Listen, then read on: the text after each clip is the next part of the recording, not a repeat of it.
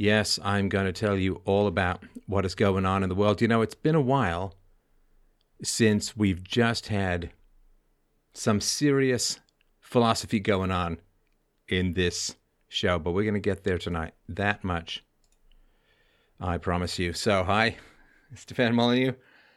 And um, let's just check our focus here, check our color. Are we a little orange man bad? Little, little tiny bit? Let's maybe take that down. There we go.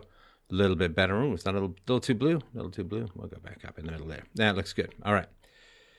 And yeah, I hope you guys are having a great evening. We are going to get it all unpacked for you tonight. Who's better, the Beatles or the Stones? The Beatles if you're in love, and the Stones if you're looking at the future. So, hi. We are. I'm going to take some questions. I'm going to go through some news, but first and foremost, let's just get right into what the hell is going on in this world. Because it does seem to be just a little bit on the crazy side right now, right? Just a little bit on the crazy side right now. But we will get it sorted out. This is the job of philosophy. Hello to Philip. Oh, let's do a couple of hellos, shall we? Hello, hello. All right. Hope we can talk about how Bubba and Jussie look like the same damn person. Yes, that's right. There's been another race attack hoax. Uh, Bubba from NASCAR is uh, was all kinds of terrified of his garage pulley, which he thought was a noose. And you know the whole thing where a noose is supposed to be an attack on uh, blacks from whites, supposed to be some lynching symbol. I mean, that was all invented in the 80s by the usual suspects uh, who um, were trying to get blacks off some attack on some white guys, and they just came up with this whole noose thing. It's pretty new, and of course, it's all kinds of nonsense. But uh, yeah, another uh, false flag race hating event has gone on, and um, let's see here. Sup from Straya. Hello, Jack. Hello, Emma. Hello, Zach. Hello, Jesco with the nihilistic No Lives Matter. Somalia was a better name than the Soviet Union. Yeah, yeah, we'll see. We're going off the rails on a crazy train. No, no, we're not. It all makes perfect sense, and I'm going to put it for you. When is part four of the Communist Manifesto for Kids? We'll get there. We'll get there. Greet says Eric. Hello to Pedro. Hello to Ruthless Ronnie. Russia looking better than the USA. You know, the pendulum does swing.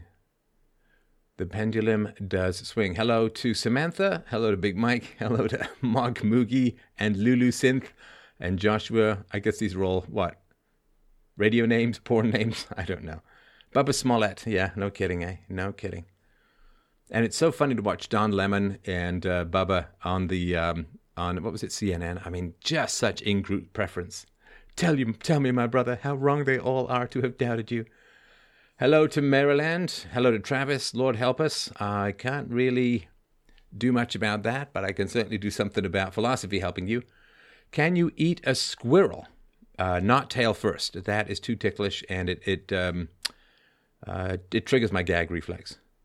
When are we Europeans going to start standing up for ourselves? Well, stop funding the mainstream media, and maybe you'll have a chance to. uh, right. Yeah, did you hear there was a county in the U.S. that um, mandated masks except for non-whites? and the, you know the first thing that they do when they get their chaz, right? The first thing that they do when they get their chaz is they segregate racially. Yeah. It's really quite tragic. You know, this is, I think, the fear and suspicion between the races that's been so fanned by the mainstream media that whenever you have exemptions from laws mandating um, the races being together, then what happens is, like in, in churches in America, like 90% of the churches are 90% black or white. It's called the lunchroom test, where kids in the lunchroom tend to segregate by race. It is uh, also in prison, of course, people segregate by race because there's not all of this. Um, uh, well, there's not two things. I mean, I guess the, the race suspicion, which is so, so, fostered by the media that drives so many wedges and drives us so apart, far apart, is not quite as present. And uh, yeah, so of course, the first thing they do when they get into Chaz, when they start putting the Capitol, Capitol Hill Autonomous Zone together, is they just uh, segregate. You know, this is the black garden, this is the white garden, this is the black area, this is the white area. I mean, I don't get me wrong. I hate segregation as a government policy. I think it's absolutely wretched. I don't like government policies of any kind. But it's just interesting that when they have this anti racist place, the first thing they do is segregate the races. Well, that's one way to do it, I suppose. Not a very satisfactory one, but yes. Hmm. Yeah, looking mighty clean shaven there. Yes, yes, I am. Yes, I am. How can I help save America? Oh, we are going to get into that. We are going to get into all that kind of stuff. All that kind of stuff. Yeah, Bubba, the uh, one of the best race car drivers you've ever seen. Mog does write erotica. For me, that would be very short stories. I got a shout out from Steph. My 2020 has been made, says Jesco. Well, that's uh, that's great. Don't you wish 2019 was a bit of a safe game we could return to? That would be kind of kind of nice. What are your thoughts on QAnon? I think it's uh, not real. It's made up nonsense. I think. Uh, I was called a racist for posting a Larry Elder video on Black Lives Matter, but he wouldn't call Larry a racist. I'm racist because I'm white.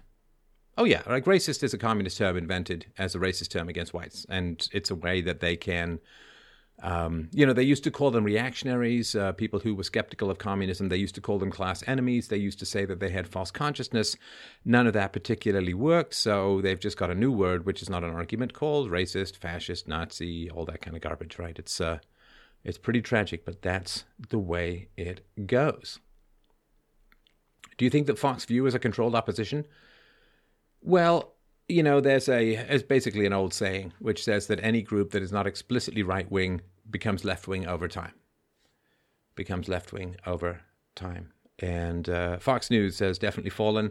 The Drudge Report has definitely fallen, and uh, there's really not much left to maybe you, me, and one rather suspicious looking dog, perhaps. But uh, yeah, it's. Uh, are you getting ready to move to Poland? Yeah. Good to see Stefan looking healthy again. So that's the thing. Um, I have this lovely camera, uh, but it's crazy high def, and uh, I can never get the lighting right, so I just look spotty. So I'm just using a, uh, a Logitech Brio webcam, which is a very, very nice webcam. Um, seems to shave about 10 years off my life, or off my appearance. So I'm just back on that. Um, uh, hey, Steph, how do I determine if my father was a terrible parent? What general checklist should I go through in doing this?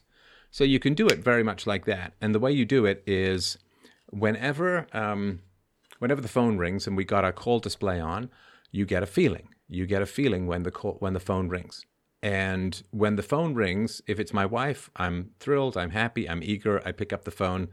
Uh, my daughter and I barely spend any time apart, so she doesn't really call me, but that's the situation. So you have an accumulated evaluation of just about everyone in your life called What Feeling Do You Get When the Phone Rings?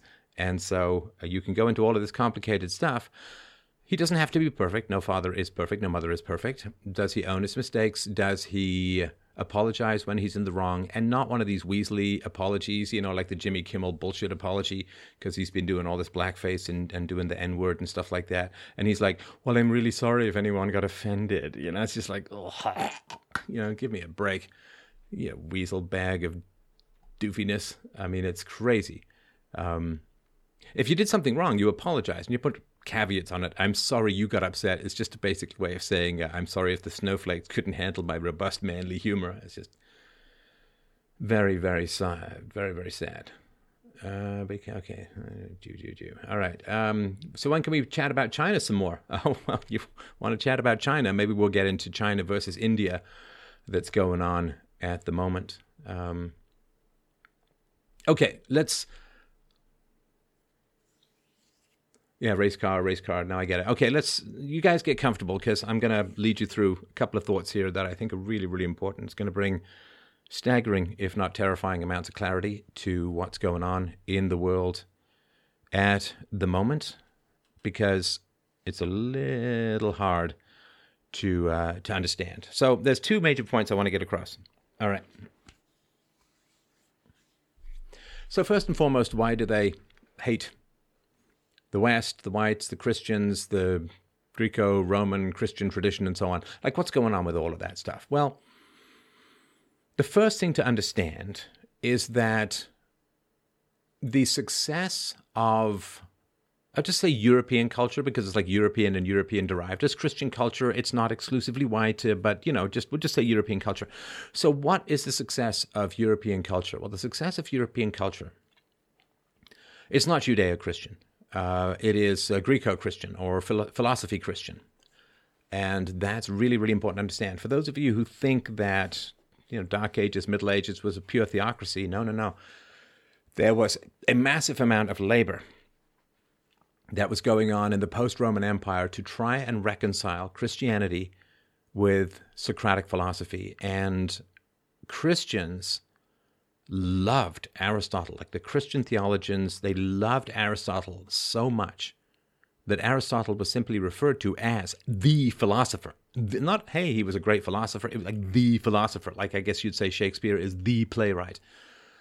So they absolutely worshipped Aristotle and trying to reconcile Aristotelianism with Christianity was one of the frictions that gave rise to the Renaissance, the Enlightenment, and so on. So the wrestling of religion and philosophy, of Christianity and philosophy, has been an extraordinarily powerful spark in European history and European thought. Now, both Christianity and philosophy in the Greco Roman tradition, more on the Greco than the Roman tradition, but philosophy and Christianity are both universal doctrines universal doctrines. And if you've studied other religions, you can see very quickly just how staggeringly unique this is the universality. of See, Christianity, its ethics are not in group preference. You don't just have moral responsibilities to your fellow Christians, you have moral responsibilities to all human beings. Now, if you look at the two other major Old Testament religions, Judaism and Islam, I mean, Islam, of course, is not Old Testament, but they're all based on the Old Testament, right? Judaism, Islam, and Christianity.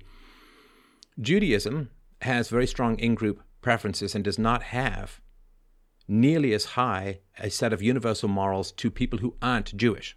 The original injunction was, Thou shalt not kill Jews everyone else was kind of fair game. And it was Christ who said, Thou shalt not kill, and took out the in group preference. In Islam, there is a very strong in group preference. The moral obligations you have to your fellow Muslims far outstrip the moral obligations you have to non Muslims. In fact, it's quite the opposite in many ways. In just about every religion, there is tribalism. Judaism is tribalism, Islam is tribalism within the religion, that, in that you have very high moral responsibilities to the people within your own religious faith, but those outside your religious faith you do not have moral responsibilities for. And in some cases, in some religions, you are even allowed to exploit them at will, those who are not part of your religious faith. Now, Socrates, you know, you know the, the classical syllogism, which is the basis of the beginning of reason all men are mortal. Socrates is a man, therefore Socrates is mortal. That's not tribal. That's not geographical. That is universal. That is everywhere at all times. Aristotle's three laws of logic.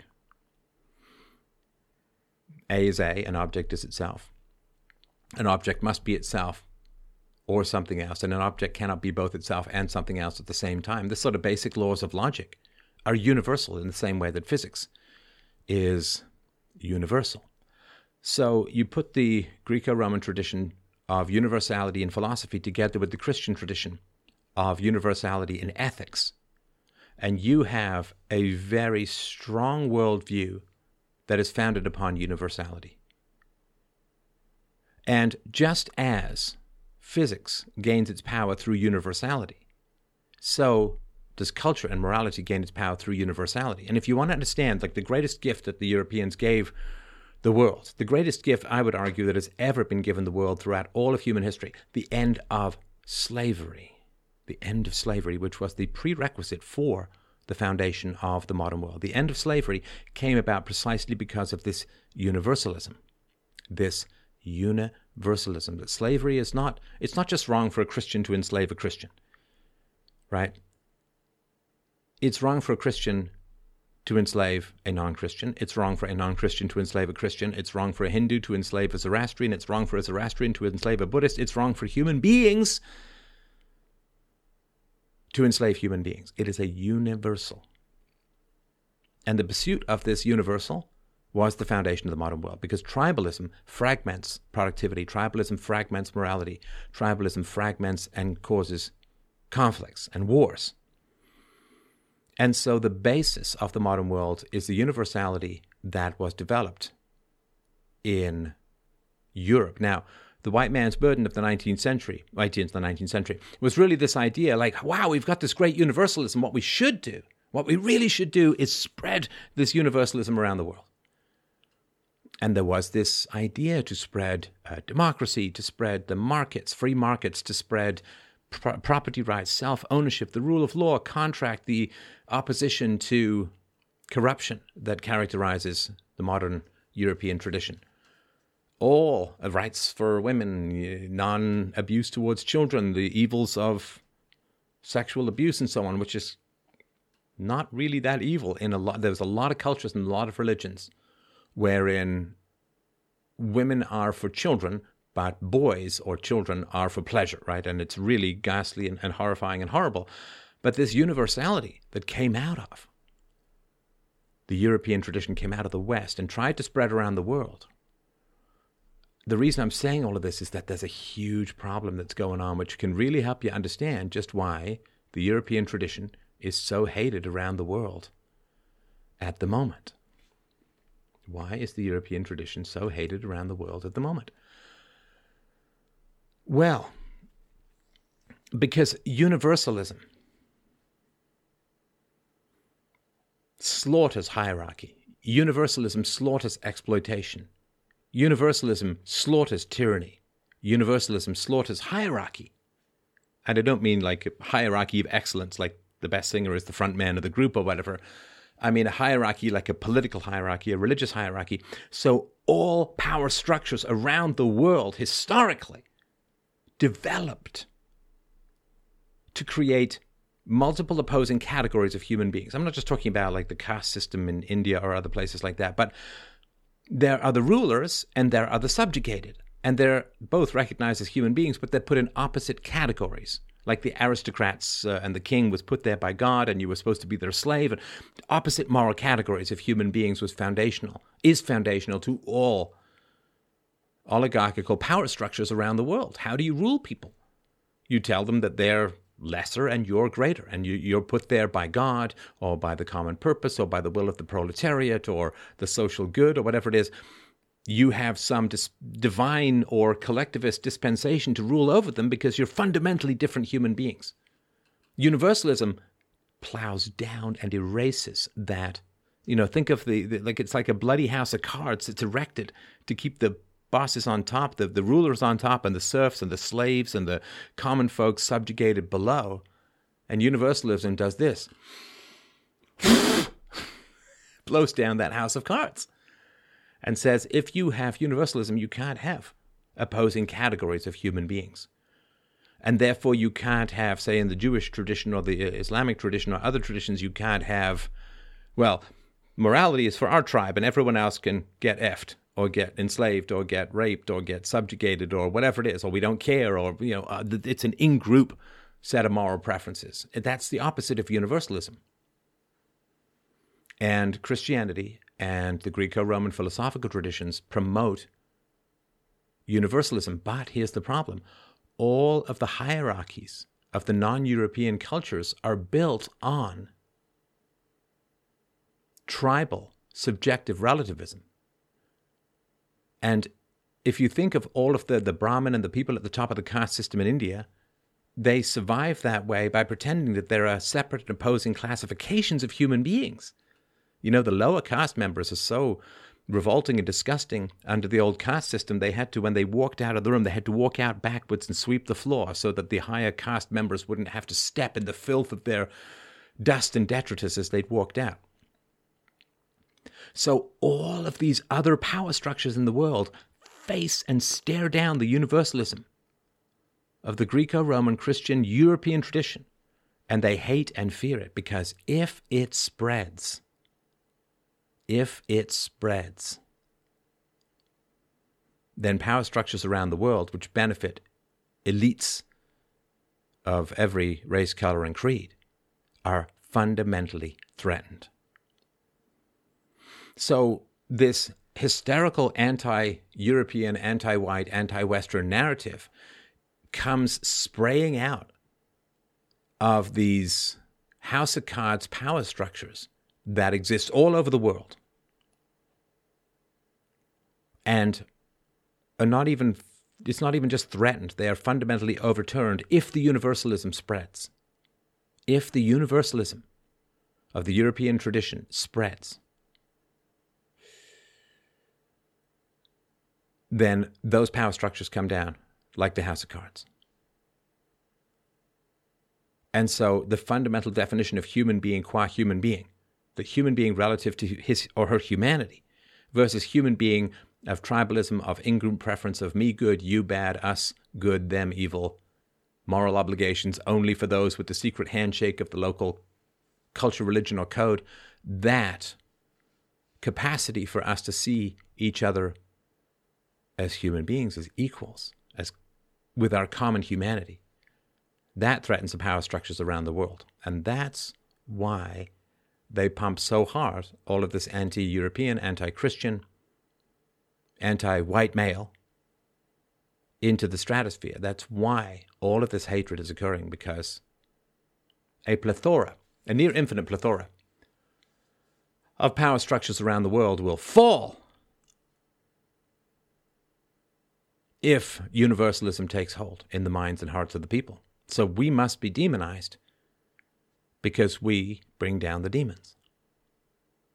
We must be attacked because our perspectives attack others. Now, of course, I'm not just talking about other cultures, other religions, other countries, because even within the West, we have now sliced and diced humanity into a wide variety of categories, right? So, I mean, there are the the communists and the anti-communists who are always evil, racist, xenophobic, Nazis, and so on, right? That's sort of a given. But there are people who can counterfeit money, called the Federal Reserves, the central banking, and the people who can't. There are people who can initiate the use of force, those in the state, and the people who can't. There are the people who can control interest rates and enter into contracts on behalf of others, even the unborn, and those for whom that would be completely illegal, which is the government versus the common population. There are those who can type whatever they want into their own bank accounts, and those who, if they try and shave a tenth of a penny off multiple transactions, office space style, they go to jail. So we've already, we've sliced and diced, like we've lost the universalism here in the West, and uh, but the remnants of it that rem- remain remain in the Christian tradition, and remain in the Greco-Roman philosophical tradition, which is where I come from. Right? I mean, so I come from the Aristotelian tradition, particularly the Socratic tradition, and the uh, objectivist position, or I guess it's a tradition now, but that's where I come from, where I'm always seeking to find the universals, right? What is my theory of ethics? The theory of ethics I believe that works. It's called universally preferable behavior. It's the universally that drives people crazy. It's the U in the UPB that drives people crazy because that universalism is a psychic combine harvester that just plows down the house of cards, however tall they are, they're still house of cards, ruling classes. To universalize ethics is to destroy the structures that rule us. That's the power that philosophy has. That's the power that universally preferable behavior has. And that's why the theory of ethics produces such irrational hatreds on the part of people because they know what a powerful weapon it is against the powers that be. So that's one thing I wanted to mention. So you know why you're hated. So you don't take it personally. I mean, I don't. I, I, mean, I know that there's, I mean, look, I'm perhaps one of the most loved and hated people in the world because I get, you know, so much love and support from out there in the world. And at the same time, there's, you know, a couple of people who just have this, you know, weird pathological psycho stalker, stalker Hannibal Lecter hate on for me. They want to chew out my eyeballs using a a ring made of piranha teeth and powered by their own tiny penis hysteria, right? But that is, they don't hate me. They, they just hate the universals that I espouse because the universals that I espouse tear down something within their own lives. And usually it's their parents' authority, right? Because the parents and children are also considered to be our moral opposites uh, in the world as a whole, right? The parents can uh, hit their children, but children can't hit their parents, right? Ch- parents can yell at and confine their children. Their children can't yell at and confine their parents. And it's not even about uh, mental competence, right? I mean, you say, oh, well, you hit your kids because they're not mentally competent, right? Well, it's bullshit, right? Because when your mom gets older, your dad gets older, they're called senior moments, right? I'm always, I'm sort of waiting for this in my brain, right? Because I know that my peak intellectual years were in the past, right? I mean, in terms of creativity and fertility and all of that, I'm always kind of like, hey, can I still pull off stuff like piranha teeth and tiny dick indignation jokes or whatever? Yes, still can. Good. Still, still can do the backflips. But uh, w- when people get older, they get these senior moments. They forget things, can't forget things, right? You can't remember where things are, and, and so on, right? But you're not allowed to hit your mom because she forgets where her keys are, right? But you're allowed to hit your kid if she's forgetful or doesn't listen, or you know, if your mom gets kind of doddery and yells yells at you for something, do you get to like slap her or rip down her pants and beat her on the wrinkly liver spotted ass or anything? No, of course not, right? So it's it's it's these separate categories. The universalism does tear down these oppositional definitions of human beings with opposite moral rules, opposite moral rules, right? The state is thou shalt steal, you and I are thou shalt not steal. The state is thou shalt enter into contracts with the unborn against their will. You and I try to do that, that's fraud. If you claim that some inconsequential good or service you provide has characteristic X and it turns out it doesn't, you can go to jail or be fined for fraud. But politicians can lie their asses off from here to eternity. Hey, man, it's just called campaigning. That's just the game you play, right? So if we just have, you know, this one ring to rule them all, and in the darkness bind them, we have one ethic to bind them all, and in the lightness drag them. And a lot of people don't want that light of universal universalism, of universally preferable behavior, of absolute universal ethics, does not, they don't want that light shone on them. They don't want that light shone on them because everybody's beautiful in the dark. But when the light comes on, you see what kind of giant ass thumb you might be dealing with. So that's the first thing. Now, the second idea that I wanted to get across to you, the first one being, why are you hated? And the second one is really quite fascinating, I think. Not the first one is too, but the second one I think is really quite fascinating. The revolution that's going on, the attempted coup that's going on at the moment, not just America, but in the West as a whole, this attempted coup, which is sadly going quite well, that's just a symptom. That's not the cause. That's not actually what's going on. I'll make a very brief, medium brief case here, and, and hopefully this will make make sense. And of course, if you disagree, I will be happy to take your questions and comments as we as we go forward. But look, I think it was was it last was it April uh, April this last April maybe I did this joke video. You know, like I was running for office and all the things I wanted to say. Now, here's the problem. Once you have a political system where you can't even remotely tell the truth, you set the stage for exactly these kinds of disasters. You know, so if you say, well, why can't you why can't people stand up for themselves? Why don't they stand up for themselves? Well, first of all, you should. And you know, even to the point, like if you get fired for standing up for yourself at work, why do you want their money? Like go go. F- Everybody who works for large corporations, for you know, large woke driven, crazy ass HR demon corporations. They, I mean, it, it's, it's, time's ticking away. Like the sand is running out. You're going to have to go and start your own business. You have to go and find some way to maintain yourself without being enslaved through others. You, you have to find some way to do it because those businesses are the dinosaurs and the entrepreneurs are the new mammals. You're just going to have to find some way. Like you got to have food in the basement right? You you got to be able to defend yourself, and you've got to be able to find some way that you can have your income be independent of the rampaging mob these days. That's just my particular thought. And legally, it would be very easy if, if Trump wanted to do this, right? I mean, or Congress or whatever, right? Pretty easy. Like you know how you can't be fired for your sexual choices outside the corporation. Like you can't be fired for being gay or a lesbian or whatever it is, right? You can't be fired, I mean, outside of illegal activities. You can't be fired for your sexual choices outside the corporation. Well, of course, you should also not be able to be fired. It should be illegal to fire people for their political expressions outside the corporation. Boom, done, simple.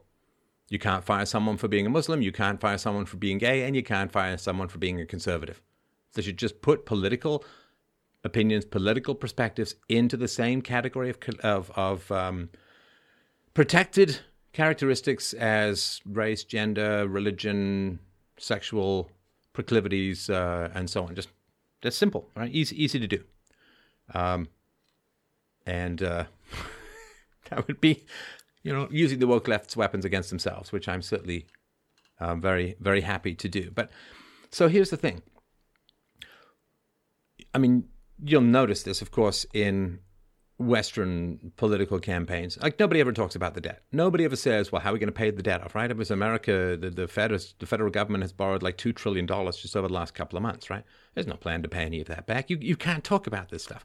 Now, once you can't talk about just about the most essential thing in politics. Just about the most essential thing in politics. It's a one two. The one is the national debt, and the two is the unfunded liabilities. Because the one sends you reeling and the two knocks you out completely, right? $180 trillion in unfunded liabilities, 10 times the size of the American economy pre coronavirus. You can't talk about it at all. You can't talk about it at all.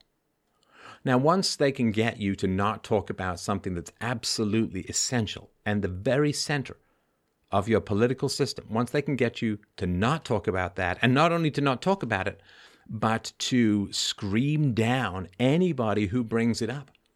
For those of you who watched my documentary series, I still have the last one to put out. Maybe I'll do that this weekend. Sunset in the Golden State. I went, I marched right up to the Los Angeles City Council and demanded that they tell people how they're going to pay for all this stuff. And they pretty much had security drag me out because you can't talk about debt. You can't talk about debt. Now, once they've got you to not talk about the most important thing, they don't care what you talk about after that.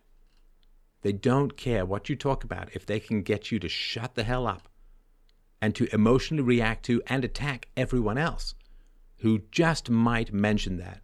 And this is not fundamentally a government thing, it's a fundamentally dysfunctional family thing. Like if you have a a dad who's an alcoholic, right?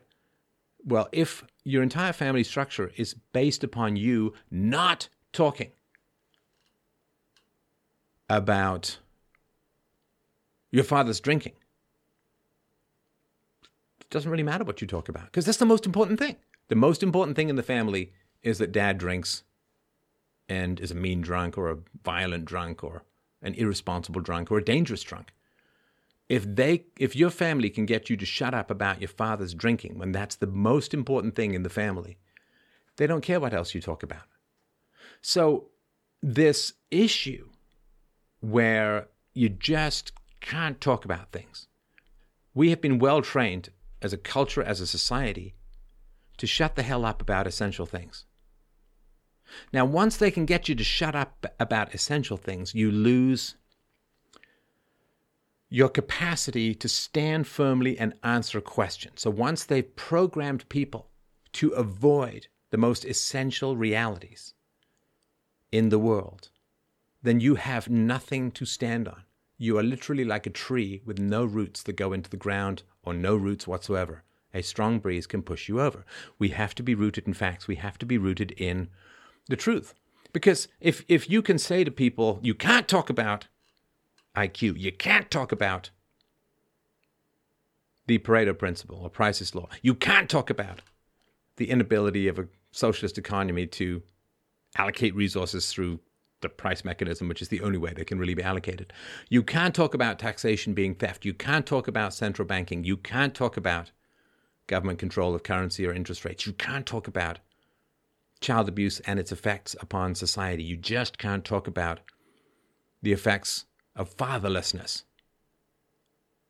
on children, particularly boys. You just you can't talk about any of this stuff.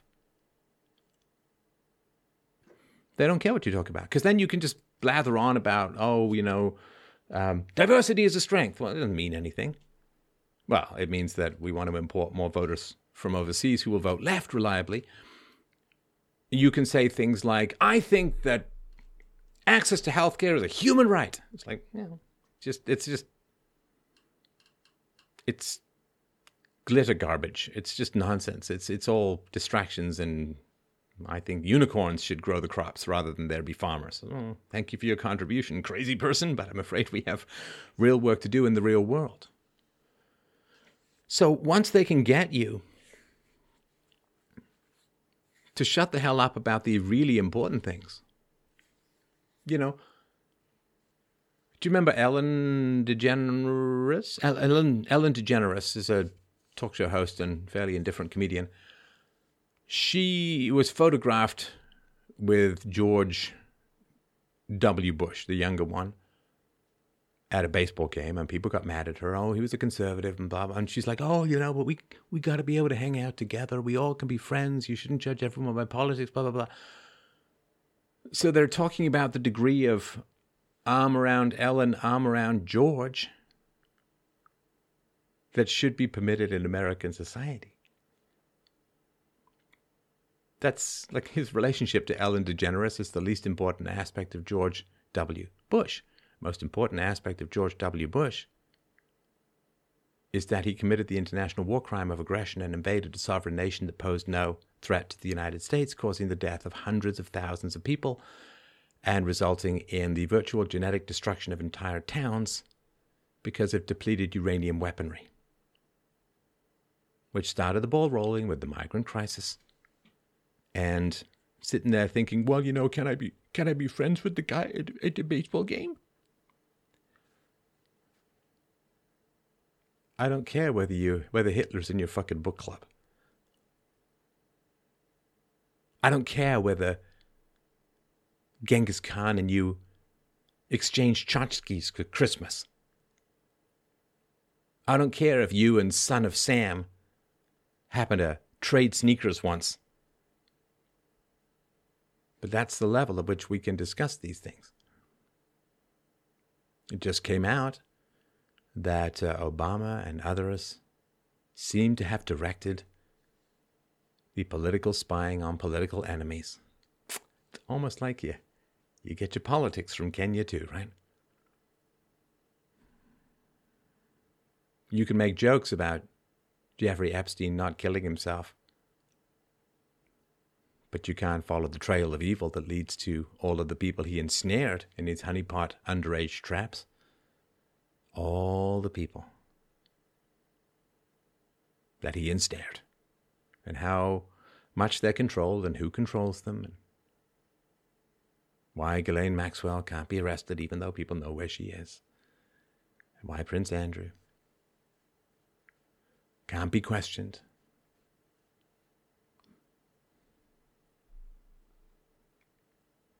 Once they can get you to not talk about the most important things, it doesn't matter what you say. Then it's just a, a war of attrition then. It's just a war of attrition. And how do they get you to? This is the thing that drives me nuts. The last point I want to make, just at the tail end of this thing, and I'll we can either talk news or I take your questions, whatever you like. I really appreciate you guys dropping by tonight. This has been on my mind. So, how do they get you to shut up about these things? Well, this is the problem I have with diversity. It's one of the many problems I have with diversity, is that diversity kills curiosity, it kills intellectual exploration in a monoculture, you can discuss things, and there's very few landmines, very few powder kegs, very few tripwires and booby traps that are all around, right? So the problem is, of course, if you have a lot of Muslims and you start criticizing Islam, the Muslims will get really upset. If you have a lot of Jews and you start criticizing Judaism, the Jews will get upset. And this is also true for Christians. And it's also, if you're going to discuss IQ, then some people are going to get upset and people are going to get mad and they're going to invent all of these terms for any criticism of any belief system. Criticize Islam, Islamophobic. Criticize Judaism, anti Semite. Criticize black culture, racist. Uh, talk about IQ, racist. You know, it, it, it, there's so much that can be used to shut down important, essential, and legitimate discussion.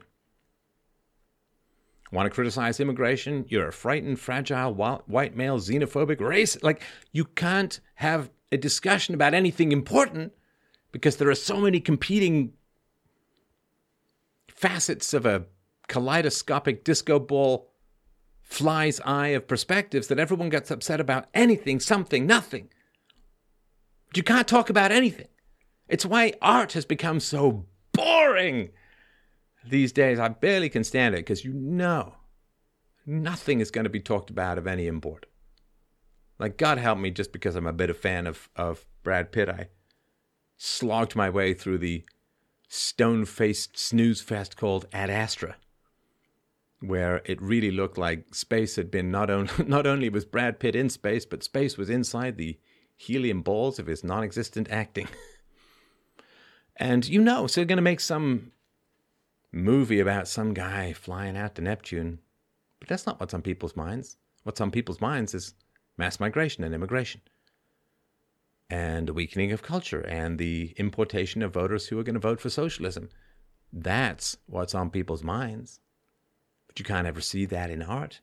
Because if you write about that or you try to make a movie about that, there'll be boycotts, there'll be hysteria, there'll be boy- there'll be uh, threats, there'll be violence, there'll be attacks on the theater. Like you can't talk about anything, anything, because someone's going to get upset, someone's going to get angry, someone's going to get violent. It's so boring. I mean, it really is. I mean, I'm a really curious guy. And I like to explore wherever the facts and the data lead me.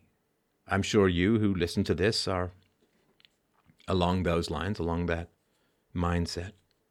But you can't, you can't, we can't, we can't talk about anything. Can't. Oh, people are going to get upset. People are going to get mad. You can't talk about, you can't criticize feminism without being a woman hater, right? You, you, you can't criticize uh, the, the, the gynocentric family courts. You can't criticize the fact that parenthood is optional for women, but a 20 year baby jail sentence for men. You can't talk about that. You can't talk about circumcision being evil. Oh, it's anti Semitic. You can't, you just, you can't, nobody can have a discussion about anything anymore because it's just, just mushroom clouds of hysteria all over the place. And that's most of human history. Most of human history, you couldn't have science because fuck you. Blasphemy laws, right? Can't have it. You can't criticize the king because he's going to kill you, right? And you couldn't have a conversation throughout most of human history. Even if you had free speech in theory, and you know, we kind of have free speech in theory, but very few of us have any real free speech in practice. And so most of human history was shut up, slave. Shut up, slave. That's all it is. Shut up, slave. And after fighting for thousands of years to get free speech, we're right back to shut the fuck up, slave. You talk. We'll wreck you. We'll destroy your life. We'll get you fired. We'll attack your house. We'll send you death threats. We'll, you know, We'll chase you down. We'll film you. We'll film your license plate. We'll broadcast it. We'll get the woke mob out there to take you down.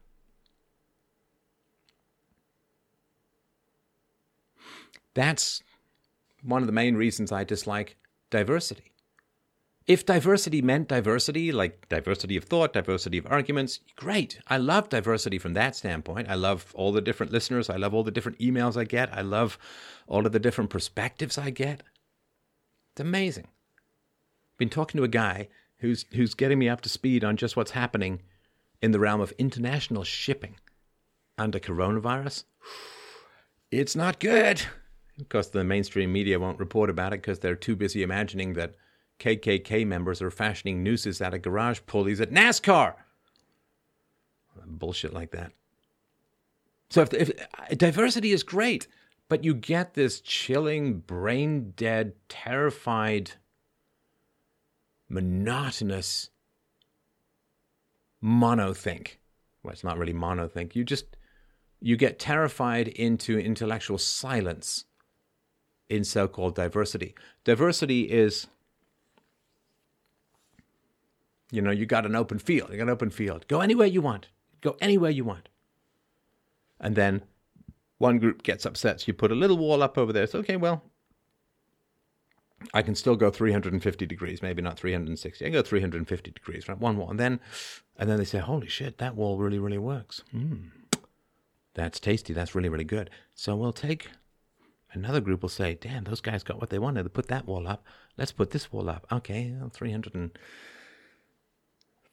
340 degrees. That's, you know, still a lot of places to go. There's still a lot of things we can do. So 340 degrees, we can, we can live with that. You understand? Then bit by bit.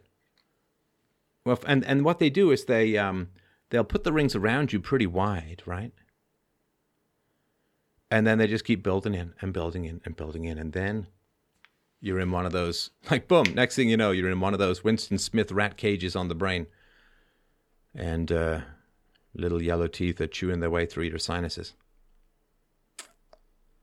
It's really, really boring. Diversity is so dull. You gotta watch what you say. You Gotta be careful. Don't get deplatformed. Don't get attacked. You don't want to get too many death threats. You don't want that hydra headed, woke, terrifying mob of idiocy to turn and stare at you and charge up your driveway World War Z style. You gotta be careful. The blasphemy laws are in full effect. And the hell that you go to is in the here and now. It's so boring.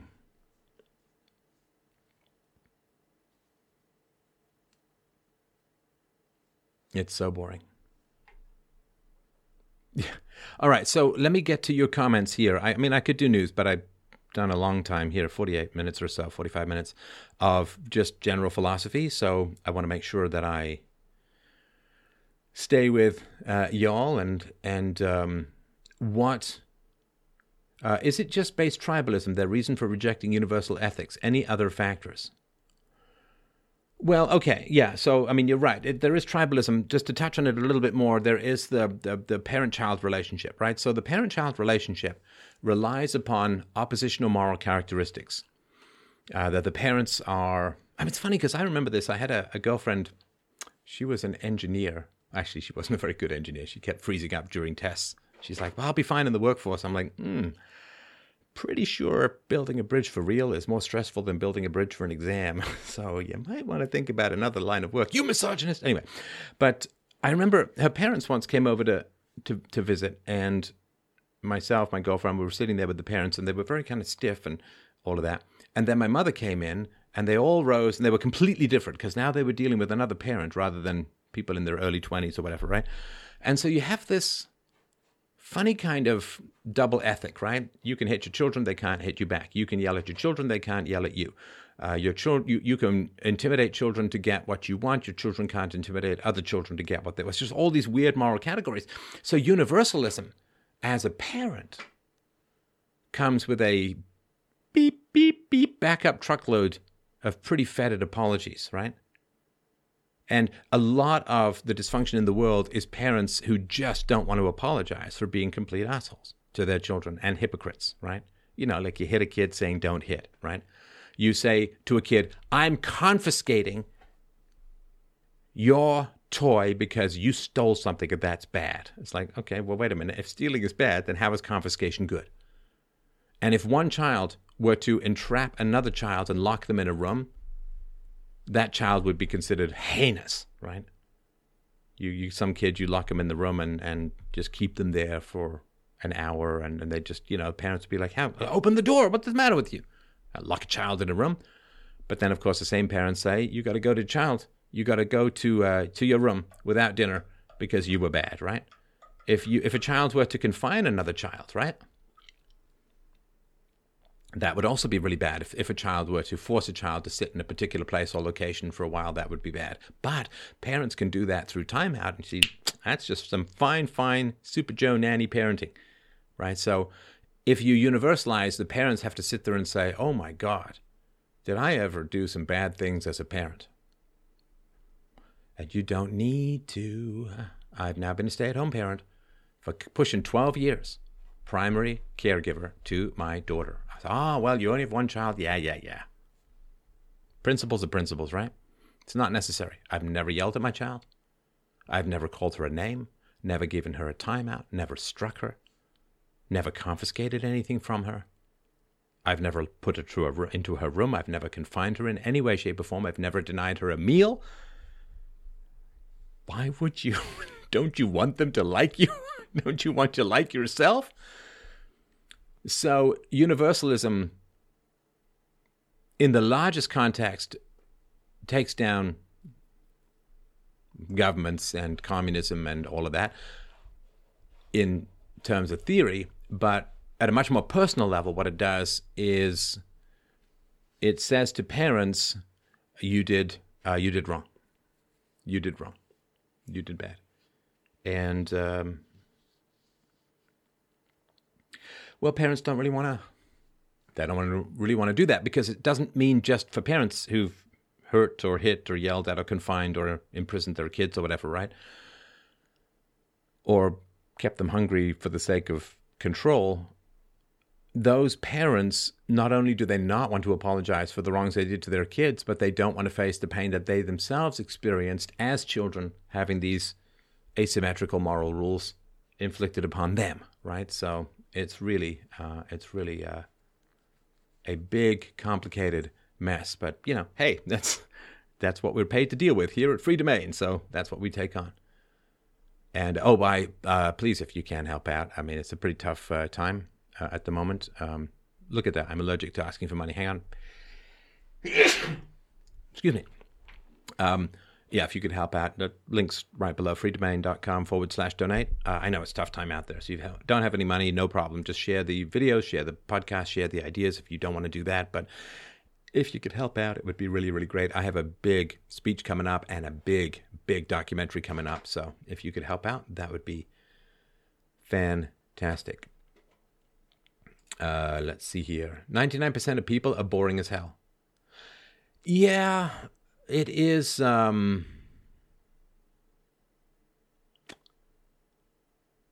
most people are too frightened to be original right? most people are too scared to think for themselves because they will be uh, punished, they will be ostracized, they will be attacked, they may lose their jobs. I've kind of set up my life to the point where, I mean, to be perfectly honest, um, I had to lie my entire childhood. I'll be goddamned if I have to lie as an adult as well. I like if it's a child, I couldn't tell the truth. You think I come up with these theories out of nothing? you would be incorrect. Uh, as a child, I couldn't tell the truth. As a child, I had to be subsumed into and swallowed up by the madness of my mother, because to oppose my mother in her madness was to risk dangerous physical attack. Like my mom would like throw knives. She'd like beat your head against the wall. Like my mom, to defend the delusions that she had, would get extremely violent. Of course, as a child, like, you know, once I got to be a teenager, you know, once she wasn't doing this anymore, but she was doing this, it became a whole different matter. And I do remember uh, standing standing up to her, like just grabbing her hand and saying, never again, and then throwing her back against the door. And of course, she was like, oh, I can't believe this violence. It's complete cry bully bullshit, right? So as a child, I was not allowed to tell the truth, or I was massively punished for telling the truth. I shouldn't laugh, right? This I was saying this to my daughter the other day. Like my mom's big thing was I don't know if you have abusive parents, then you you know this whole sad tale, right? But my mom's big thing was she'd give you really confusing instructions, and then when you'd ask for clarification, it would be like, "Just do it. Stop asking. Have some confidence in yourself. Just do what I ask." But what she'd asked would be like really complicated and confusing, right? And and then if you got it wrong, which you inevitably would get something wrong, so you can't you get you get com- complicated instructions, confusing instructions. You can't ask for clarification, so you get something wrong, and then when you get something wrong, you're punished for not listening. Right? It's it's a very sad, stupid trap that I can't believe people waste their lives on this kind of garbage, but they do clearly. And so my mom would say, "Well, why didn't you do it the way I told you?" And I would say, "But I thought," and she would immediately interrupt me and say, "Well, don't think." it's a good thing I'm not living my life, my entire life in reaction to my mother saying, don't think. oh, I'm aware enough to know it's probably in there quite a bit, uh, quite a bit, uh, quite a bit in there. Uh, did Lauren Southern have a black baby? No, she did not. no, she did not. No, she did not. All right. Um, do you think the current situation will lead society more to the left or the right in regards to government and liberty? Um, well, that's up to you, man. I mean, God, don't don't think that society is going to do anything other than what you tell it to repeatedly and emphatically. So, the current situation doesn't lead society anywhere. You hopefully will lead society somewhere, and if you're not, a public figure because you you're sane and have some level of risk tolerance then right? But talk to people in your life. Lead them to what has gone wrong. Lead them to what has gone wrong. Talk to them. Talk to them. The saying is if you think everyone else is boring it's you who are really boring. Well yeah, I get that. People, oh, life is boring. No, you're boring. No, I think if you think everyone else is boring, the problem is your standards are just too low and you're afraid of original people. Original people are kind of like predators to the inertia of society. Like I show up in some people's lives like a tiger in the crib. Uh, it is really, really terrifying, right? Have you heard of the Burnley FC's White Lives Matter banner, Fura in the UK? Yeah, they're being investigated by the police for saying White Lives Matter a day or two after three white gay guys were murdered by an Islamist. Oh yeah, it's absolutely, absolutely horrifying. Who do I call to get conservatives in the classification of protected? Well, just tweet about it and, and call your congressman uh, and and you know tweet at Donald Trump and say um, political opinions expressed outside of work should be subject to the same pr- uh, protections as all other protected groups. So. Okay, I got to go rub one out. Be right back.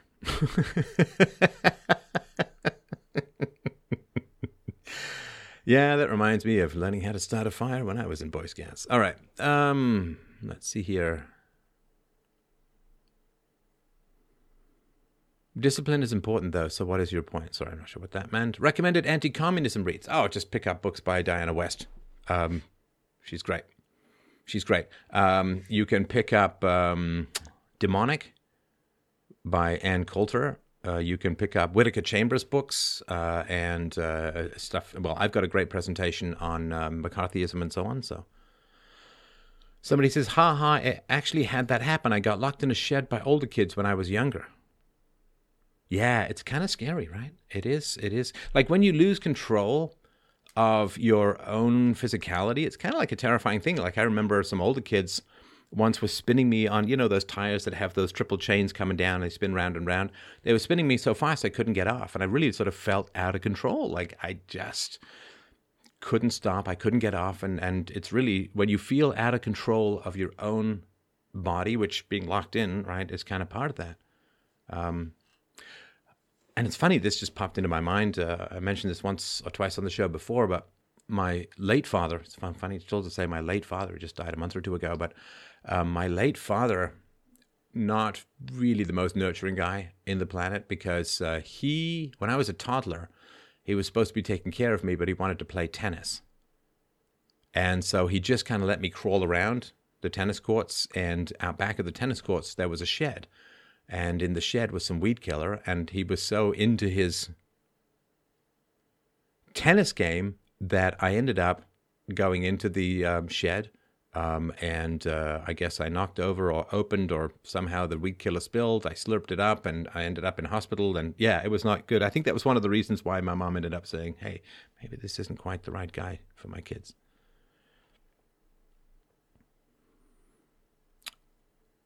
Uh, Blaise Pascal, all of the miseries of mankind can be summed up simply that a man cannot simply sit in his room alone. Mean, that may be simply that may be summing it up too simply. You are an awesome father. Thank you very much. I appreciate that.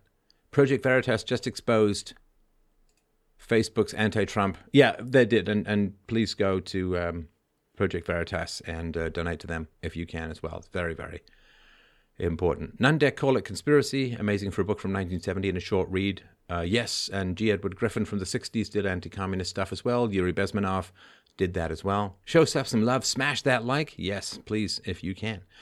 Did you talk about Carpe Donktum? Yeah, he got uh, kicked off Twitter. Uh, it appears to be permanent because, um, you know, the ultimate meme god, um, they, they got him, I think, for what, repeated copyright violations and so on. So, how did, oh, yeah, so it's terrible. And uh, uh Raheem Kassam also um, was, uh, I think it's, I don't think it's permanent, but he's off now for tweeting the news. For tweeting the news. Just appalling. How did Stefan turn out so well? Well, that's philosophy and self knowledge and hard work and all of that. So um, that's one of the reasons I sort of try and spread the philosophy and self knowledge that worked for me so well because it does work. It does work. Uh, can you talk about social Darwinism? It's a term I've just learned in a social media debate. Is it only the state implementation that is untrue, immoral, or dangerous? Yeah, so, I mean, people will always misinterpret this, but as I said before, I mean, I'm not going to spend my life not telling the truth, right? I had that enough as a kid and then all of that. So, so social Darwinism, I don't know the exact meaning of the phrase, but sort of my understanding of it goes something like this that evolutionary pressures ceased about two centuries ago. The harshest evolutionary pressures were zero to five, half the kids died, and, and there was a lot of that. So there was a lot of weeding out of weaker members of the gene pool. Now, that's brutal and that's horrible, and, and there's a a passage I've always remembered from Uncle Tom's Cabin about the women, the mothers who always had a drawer full of the baby clothes of the one who didn't make it, or the many who didn't make it, and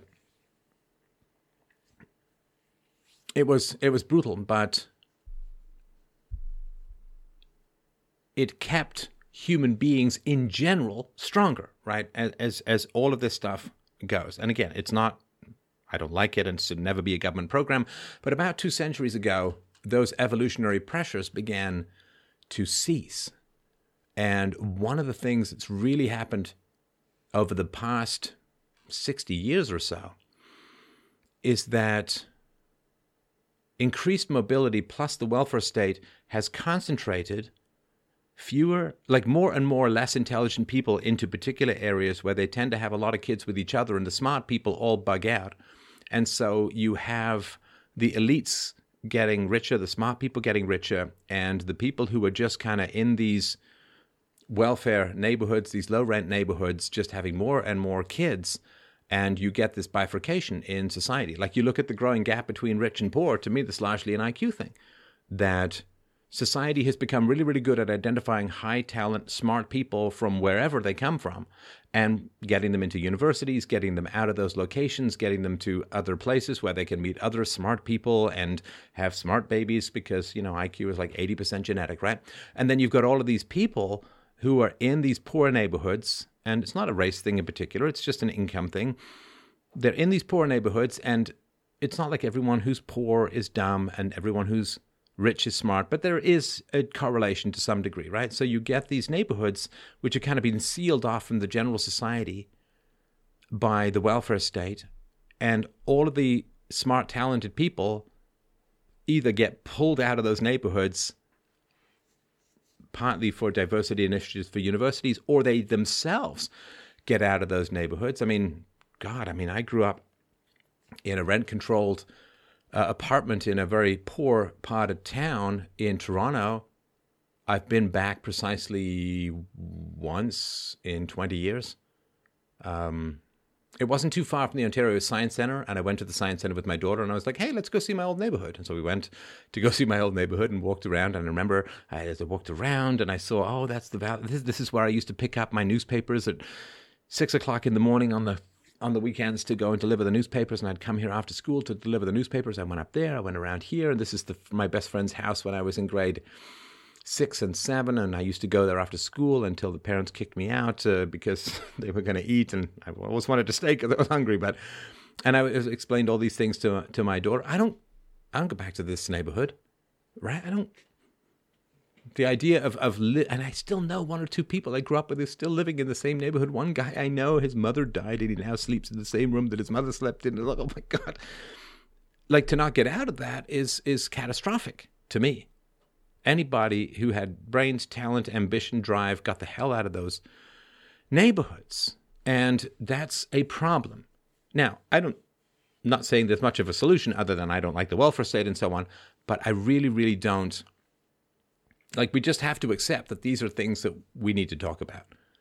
We need to talk about because not only because of the welfare state as well, you get a lot of people who don't have a lot of potential having a lot of kids together and those kids are being raised without fathers. And that further hampers their capacity to integrate and do well in society. And so it is a huge huge problem. And uh, of course we can't talk about it because no no no but that's just the reality right Okay. What do you think about Alan Watts? I don't really know enough about him. I know some people really like him. I listened to one or two of his uh, monologues and I just didn't really, uh, I uh, couldn't really get into it myself. All right. Oops. Should I have a kid into this world? Oh, yeah. Oh, yeah. Don't let bad people take away the joys of parenthood for you. Uh, getting through to the leftists. Explain ad hominem and lay out some basic civil rules for argument or refuse to engage without an agreement? Yeah, I think so. Your friend slept in his late mother's bed. You never told us you were friends with Norman Bates. Well, it wasn't quite that bad. Have I seen the Project Veritas video re Facebook? I've read about it, and this was a group that Facebook was detaching from, and this was their last week of work, so it was not typical, I think, of Facebook, but I do think there is a lot of prejudice. Uh, I need you to answer this question, says Helena. Given this situation, are you willing to place your bets on the non aggression principle all the way to its conclusion, whatever the outcome? Well, um, interesting. I mean, I know what you're saying. I'm not a pacifist. Self defense is fine. Okay, so let me just sort of break it out to you what's going on in this election thing, right? So there's this constant goading that is usually not directly violent, right? There's constant goading, right? They're tearing down of statues and, and all of that, right? Now, you have to understand how women fight, right? Socialism is has a, a, lot of, like I sort of said this before, like socialism is like female nature with the power of the state behind it, just as fascism is male nature with the power of the state behind it. So, so how do women fight, right? If they're dysfunctional, right? So women will fight by provoking you into hitting her, and then she'll call the cops, right? So, so she'll take something that you treasure. She'll take something that's not directly you, that isn't going to leave a mark on you, that isn't going to wound you, something that you treasure, something that you love, something that's not alive, and she's going to destroy it. And then she's going to hope that this makes you so angry that you hit her and now you violated the non aggression principle, and she gets to call the cops, and your ass goes to jail, and your life is destroyed, right? And it, it, it's something that you that you treasure, right? I mean, you've probably seen these videos or heard of these videos of usually it's some grumpy grandpa who can't compete with video games who eh, like takes the, the kid's Xbox and throws it out the window or takes an axe to it or smashes it or something like that. And the kid goes kind of hysterical. Now, I assume that it's the parents or the grandparents who bought the Xbox or the PS4. Can't believe there's another one coming out now. But so they're destroying their own property, which you can legally do, right? So, what they're trying to do, just so you understand, they're, they're trying to smash up the symbols that will cause you to initiate the use of force. So, they'll burn the flag, they'll tear down um, the statues, they will do whatever. They'll graffiti up a building, they will, right? And that okay, we can talk about the non aggression principle with regards to property. I get all of that. But what they're trying to do is get Trump to initiate, to, to what would perceive to be the initiation of the use of force. Right? And, and that way, they can call him a fascist and they can justify a coup.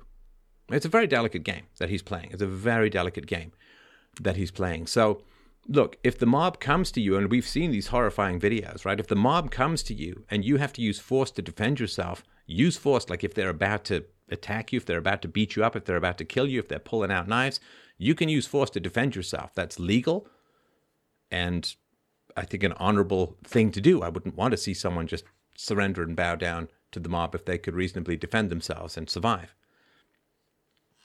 So, the non aggression principle, you need to have the moral high ground when you retaliate. Now, if they're goading you, right? If they're goading you, if they're goading you, if, if somebody's standing in front of you and just calling you horrible names, and uh, okay, you you can call people horrible names. Doesn't give them the right to hit you, right? You gotta not respond to that.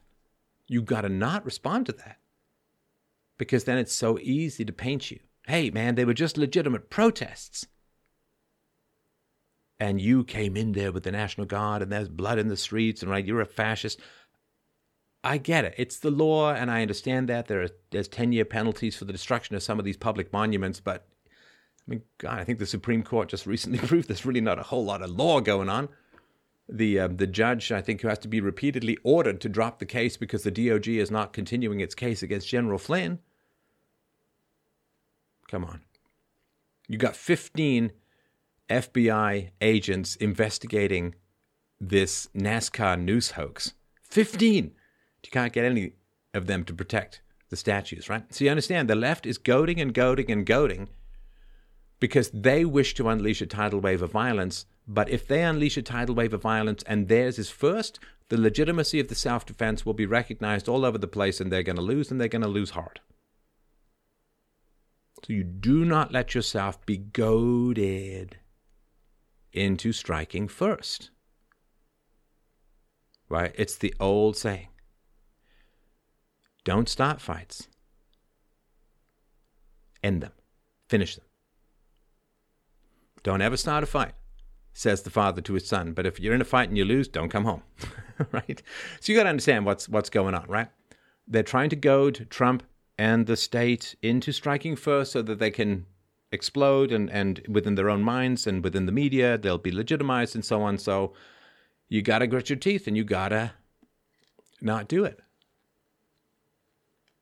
Got to not do it, right? I mean, there's this guy who was shot in Chaz, right?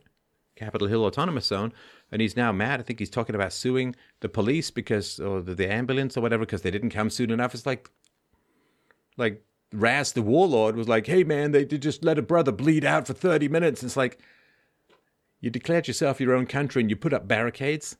And you said, F the police, defund the cops, and then you're mad because the cops didn't come through your barricades and the medics didn't come, even though they're not supposed to go into a place with an active shooter without the cops clearing it first because they don't want to get shot. It's like the ultra violent version of moving out from your mom's place and then being enraged that she doesn't still do your laundry. Who's the better man, John Locke or Martin Luther King? Well, Martin Luther King was the proto communist who was had a pretty powerful handler, and uh, he was a hound dog. He was a plagiarist. Uh, he was he had affairs, uh, and uh, oof, yeah, John Locke was a much much better dude in my. Um,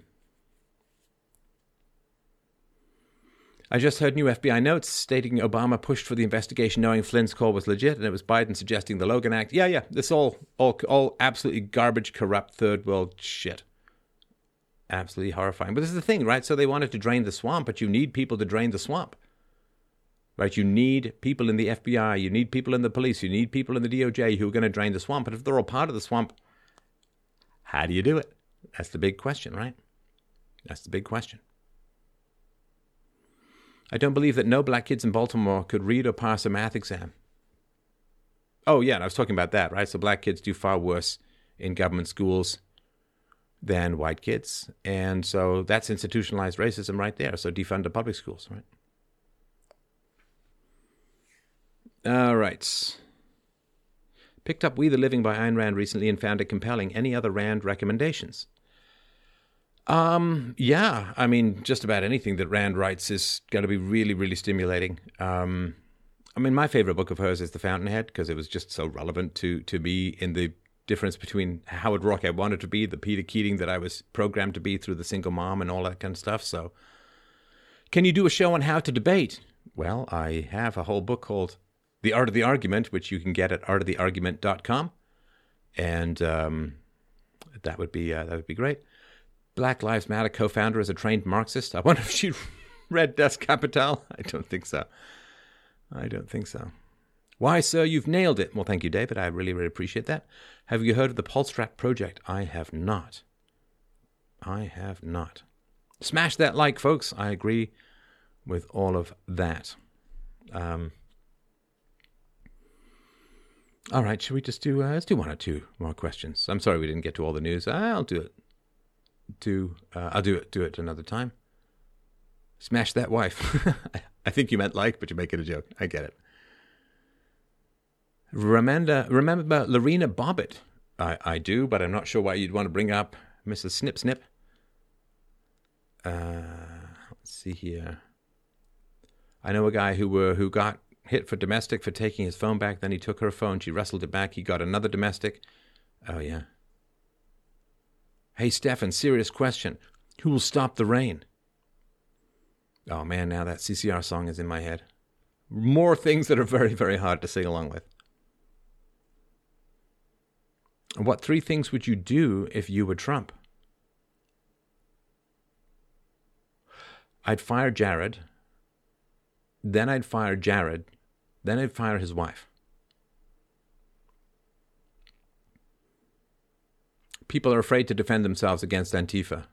Well, no, I mean, okay, so obviously the video is very, very important, but if you if they are coming right at you and you defend yourself, it's almost it's going to be very hard. I don't want to give anybody any legal advice. I've just not seen people get charged in clear cases of of self uh, defense. Well, except for the cops in Atlanta. Anyway, we'll talk about that. Poor diet is 75% of the reason for this mental illness of the youth. I don't think that's quite true myself. Can't believe literal mobs are a thing to worry in my lifetime. God damn it. But you want it now rather than 10 years from now. You want it now rather than 20 years from now. If there is to be trouble, let it come now so that our children can live in peace.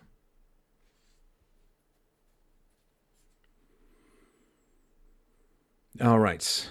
Uh, how do you feel about natural law? Well, I prefer it to positive law. All right.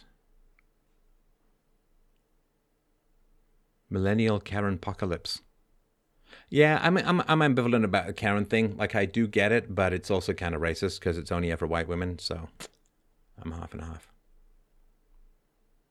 All right, let me just get down to the bottom here. Make sure I didn't miss any Please uh, drop by freedomain.com forward slash donate if you could. I would appreciate that. Second Civil War is inevitable. I've said this years ago. There's no perfectly peaceful way out of this. What happened to Jordan Peterson? Well, Jordan Peterson got addicted to drugs for anxiety because his wife was ill uh, and he had kind of a breakdown. And his daughter helped him get to Russia, where he went into some serious detox. And I think he's just started posting on his blog again after like eight months of not posting. So yeah. Uh, is it worth getting married anymore? Yeah. Find a great woman and get married. My gosh. Again, don't let the bad people take away the good things in your life. Otherwise, they've won. There's one. don't let them do it. What are your thoughts of a second wave? Well, I, I think that the protests will have brought herd immunity quite forward. Will the dollar survive? Oh, God, no. Oh, absolutely not. Dollar's not going to survive. No fiat currency ever does. I mean, the only fiat currency that's ever lasted has been the British pound sterling over 400 years, but it's still lost 98% of its value. So, have you enjoyed your socialism free trial? Yeah, yeah. I get that. I get that. What can Trump do about tech censorship? Well, I mean, it should have all been done. It should have all been done as soon, as soon, right after he won the election. Right? He should have started working on tech uh, censorship because this, you know, for those of you who were around, you remember what this was like, like the wild meme wars of 2015, 2016. Uh, it was a legendary time to be around. There's just not that same enthusiasm. It's like, okay, well, we're kind of stuck with Trump, and Biden's even worse, so I guess we'll drag ourselves to the poll. But there's not this excitement and sense of turnaround, right? Which is not a good sign because Trump was the last peaceful chance for this, right? Which is why they wanted to uh, stop him from getting his uh, agenda through, right? So. Phil says, Good chat here tonight. Lots of smart people. I think that's true. How much longer will the EU last? I don't think too, too long. Sorry, that's a pretty. it's a pretty useless. Will you do a show on prepping? Oh, there's so many people out there who do prepping shows. I don't think that I can add much to it. Um, it's fairly um, you know, just get lots of food, get your protection on, uh, get to know your neighbors, and uh, that's all I can get out of the center of the city. What about the fireworks in New York and why?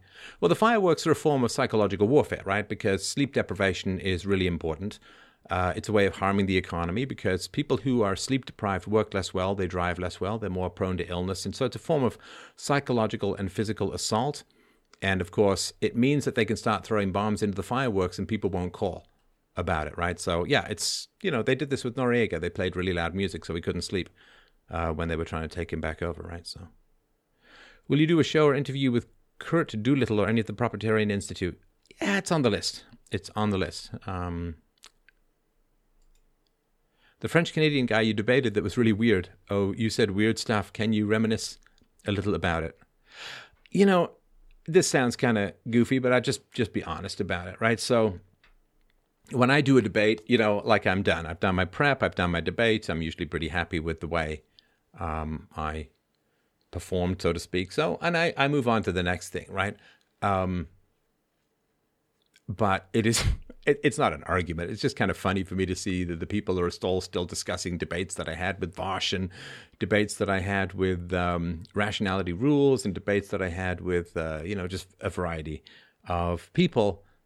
I mean, I they're still circling around it, and I've sort of moved on to the next thing. Um, I may do another debate with rationality rules if you guys want me to enough, but uh, yeah, taxi cab geometry was pretty uh, pretty strange pretty strange. Debate Jay Dyer 2.0? Yeah. Yeah, it could be. I've got a good debate coming up with somebody who's sympathetic to Antifa. Uh, and I, you know, genuinely curious, genuinely want to know what that is, uh, what is going on with that, right? Um, do you think Black Lives Matter has a similar agenda to the Taliban? No. I mean, Black Lives Matter is Marxist and the Taliban was hyper religious. I know. What do you think of Sam Harris? Um, I think he's boring. I think he is um, manipulative. You know, it's not an argument. I just sort of feel like I read Sam Harris when I was younger. I quite enjoyed his his work. I've listened to a couple of his podcasts, but it's it's kind of boring and smug and he's got all the answers and it's just it's very um eight years ago, if that makes any sense. It's kind of fedora and uh, I mean, he's he's ripped me pretty hard. Not that that hugely matters or anything like that, but uh, yeah, just I don't listen to him because I just know what he's going to say, and I hope that I keep it lively enough that you're not sure what I'm going to say next. Yet it kind of makes sense. I mean, it could be completely random and so on, right? So, so Sam Harris. Um, I don't like the utilitarianism or the consequentialism that's at the center of the supposed ethics, they're not universals. They're not universals. And uh, he's very hysterical about white nationalism.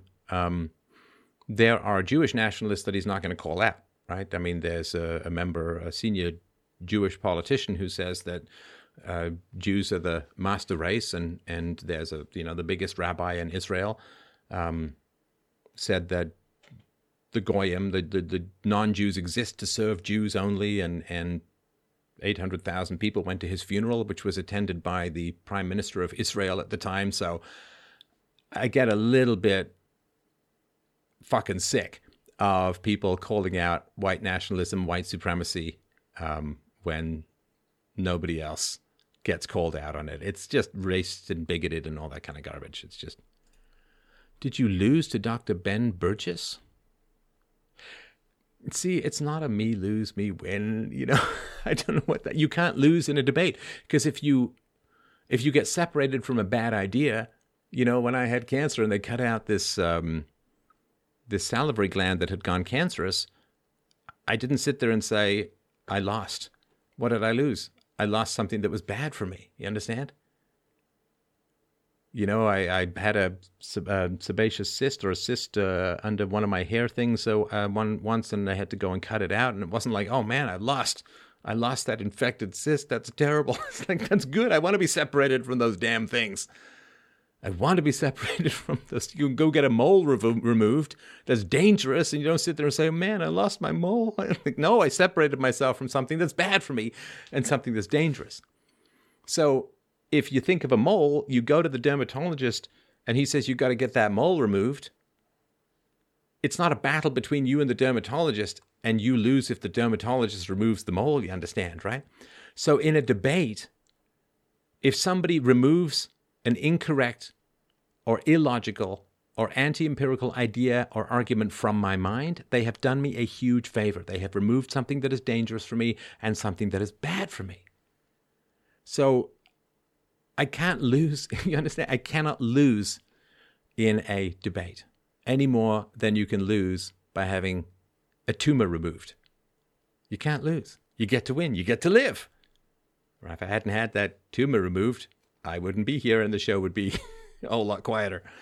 So, yeah, this idea that uh, I destroyed him, he lost. He's like, come on. Uh, you can't lose in a debate. Now, if you're petty and, and shallow, I guess you feel like you lose or whatever it is. So, all right.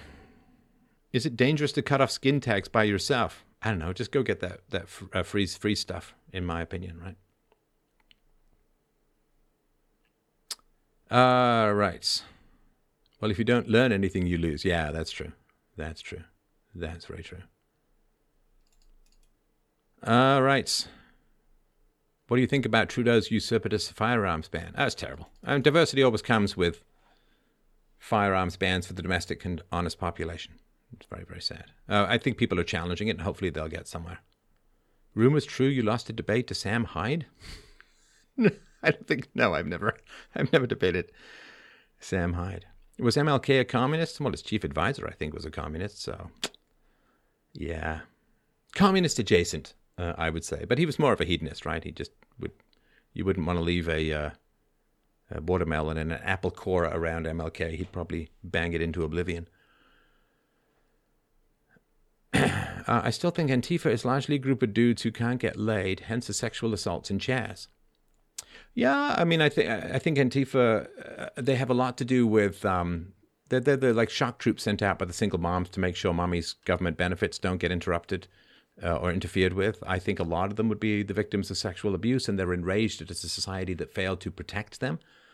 You know, um, I understand this anger, this rage towards society. I totally get because when you grow up in a society and you're being repeatedly and brutally abused in the midst of that society and no one gives a shit, you hate that society, man. I went through that phase really strongly, really, really strongly. So, all right, I think we should, uh, yeah, I think we should close things down. Um, yeah, okay, listen, I really, really appreciate that. Everyone, thank you so much for dropping by tonight. Such a great pleasure to chat with you. And um, yeah, let me know if you like this camera rather than the other one. This one's a little easier to work with and does make me look a little prettier. so, all right, thanks everyone so much. Uh, a great, great pleasure to chat and lots of love from up here. freedomain.com forward slash donate. Uh, I will talk to you soon. And yeah, look at that. I went through a whole thing without bringing up any news. Just bringing up a whole lot of truth. All right. Thanks, everyone. Take care. I'll talk to you soon.